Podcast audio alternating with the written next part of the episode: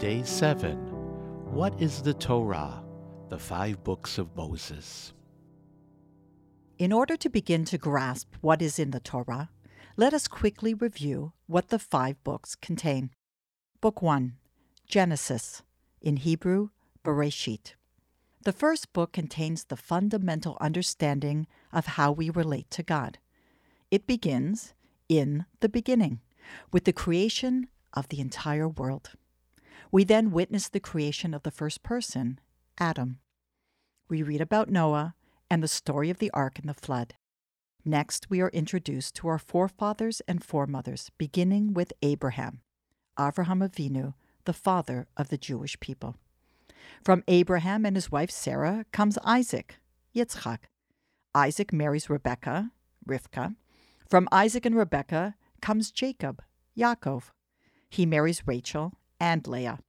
From their children will come the twelve tribes of Israel.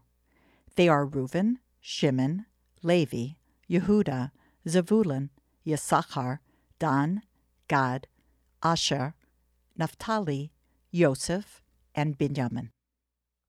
In all of Genesis, only three of the 613 mitzvot, commandments, are given Be fruitful and multiply, the commandment to have children, Brit Milah, ritual circumcision for boys, and don't eat the vein from the flank of meat, found in the story of Jacob wrestling with an angel. The rest of Genesis contains stories and narratives that teach us lessons we can apply to our lives today. Book 2 Exodus Shmot. The second book is about the enslavement of the Jewish people in Egypt and their eventual redemption and exodus. In Exodus, we are introduced to Moses, Moshe. We learn of the oppression of the Jewish people in Egypt and of the famous burning bush encounter when God comes to Moses and tells him that he will lead the Jews out of Egypt. This may sound familiar not only because of the movie The Ten Commandments, but also from the Passover Seder. We also meet Aaron, the older brother of Moses. In Egypt, the ten plagues descend, ending with the death of the firstborn.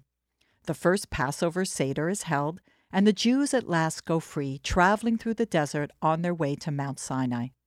After leaving Egypt and crossing the Red Sea, the Jewish people encamp at Mount Sinai, where God reveals himself to the nation and through Moses gives them the tablets of the Ten Commandments and all the rest of the 613 mitzvot of the Torah. They are told to build the tabernacle, the Mishkan, which is the traveling sanctuary that will be carried with them during the years in the desert. In it will be housed the tablets of the Ten Commandments and it is there that God's presence will dwell the strongest. The book of Exodus recounts the birth of the Jewish people as a nation, for only at the moment of receiving the Torah were we truly united. Book 3, Leviticus, Vayikra. In Leviticus, we have a break in the narrative, with almost the entire book dedicated to the concept of holiness. Sacrifices in the Mishkan are discussed in detail. Many laws are provided, including the dietary laws of keeping kosher, laws of sexuality, and special days such as Shabbat, the Sabbath, Rosh Hashanah, Yom Kippur, and Sukkot. Other commandments in this book include love your neighbor, don't bear a grudge, and don't take revenge. Book 4 Numbers Bamidbar. The book of Numbers tells the story of the years that the Jewish people spent in the desert on their journey to the land of Israel. Now the Jewish people are living as a community. A census is taken amongst the tribes, and the land of Israel, which the people have yet to enter as a nation, is divided, with a portion allocated for each tribe. But not all is well, as the Jewish people meet the challenges of living under Torah law. Miriam, the sister of Moses, errs by speaking Lashon Hora, gossip, evil speech, and she's punished. A power struggle erupts amongst the Jews with a rebellion led by Korach. It is put down, and Korach is punished. Miriam and Aaron both die, and war is fought with enemies along the way. Moses is told to prepare for his death, as he will not merit entering the land of Israel because of a mistake he made in carrying out God's orders.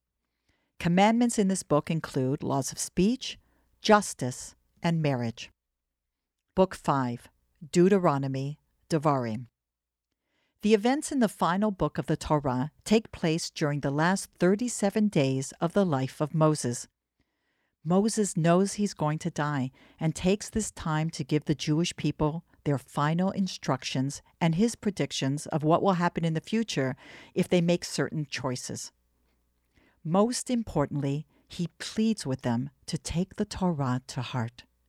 He reviews everything they have been through together slavery, freedom, revelation, rebellions, and God's miracles. Deuteronomy is about taking all that the Jewish people have learned so far and internalizing it. Various laws are reviewed, including the Ten Commandments.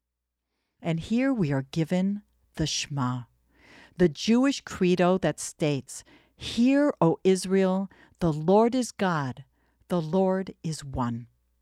We are warned against assimilation, idolatry, and character flaws such as arrogance and stubbornness.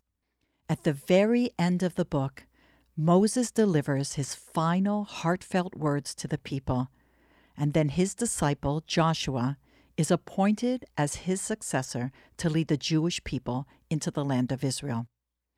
Moses gives his final blessings to each of the twelve tribes. At last, at the end of the Torah, Moses dies.